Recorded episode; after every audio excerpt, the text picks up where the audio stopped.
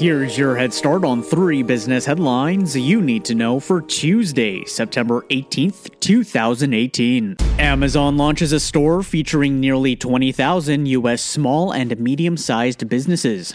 The company announced that it's introducing Amazon Storefronts, a store that allows customers to shop exclusively from U.S. small and medium sized businesses selling on Amazon.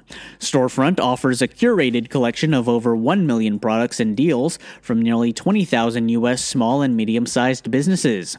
According to a company press release, more than 300,000 U.S. based small and medium sized businesses started selling on Amazon in 2017.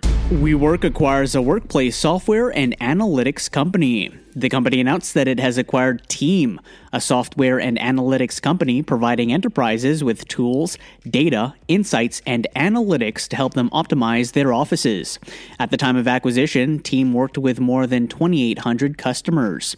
According to a company press release, the company will continue to operate as an independent business line and will also be part of a broader package of WeWork offerings to enterprises and powered by We clients. Financial terms of the deal were not disclosed. Instagram provides its users with new ways to shop on its platform. The company announced that it's expanding its shopping in stories feature, which will be available to businesses in 46 countries around the globe.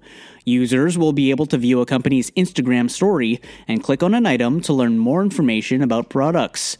The social media company also announced that it's launching a feature that allows users to shop via the Explore page, which offers users a personalized feed of products available for purchase. Thanks for listening. If you found this valuable, we'd love for you to share it with a friend, subscribe, and write a review. You can learn more about today's stories with references available at dailyheadstart.com.